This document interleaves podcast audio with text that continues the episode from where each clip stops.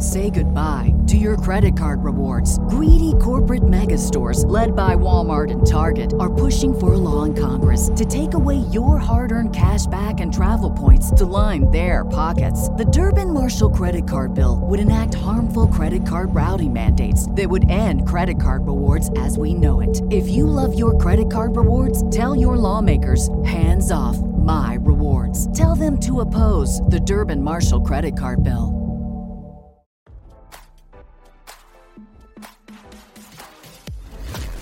Why scroll your feed when you can get the latest celeb news with your eyes closed? Here's fresh intelligence first to start your day.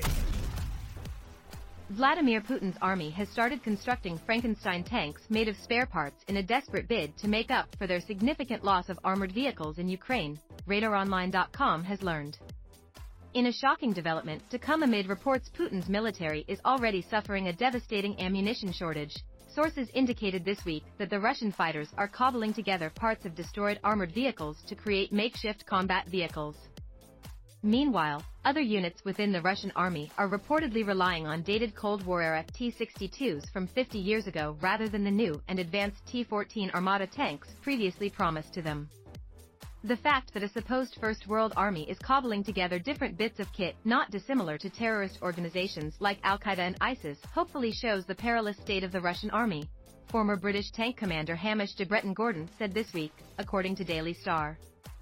Even more shocking are reports that the Russian army has started taking the turrets from naval patrol boats to crudely weld onto the superstructures of already damaged tanks and similar armored vehicles. As RadarOnline.com previously reported, the news of Russia's Frankenstein tanks comes shortly after it was revealed some Russian soldiers have been forced to use shovels to fight in Ukraine due to an ongoing ammo shortage.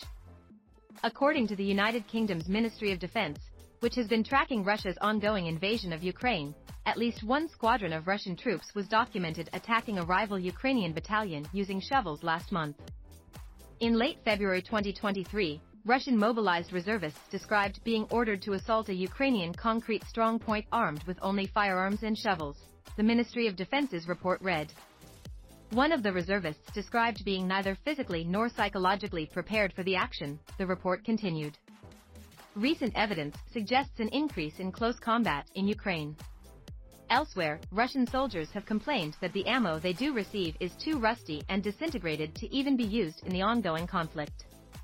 Russia's ammunition shortage in eastern Ukraine is reportedly so severe that its troops there have reportedly been issued with completely unusable munitions, one Russian military source recently said. Including shells which are so rusty they have simply disintegrated, the Russian added. Now, don't you feel smarter? For more fresh intelligence, visit radaronline.com and hit subscribe.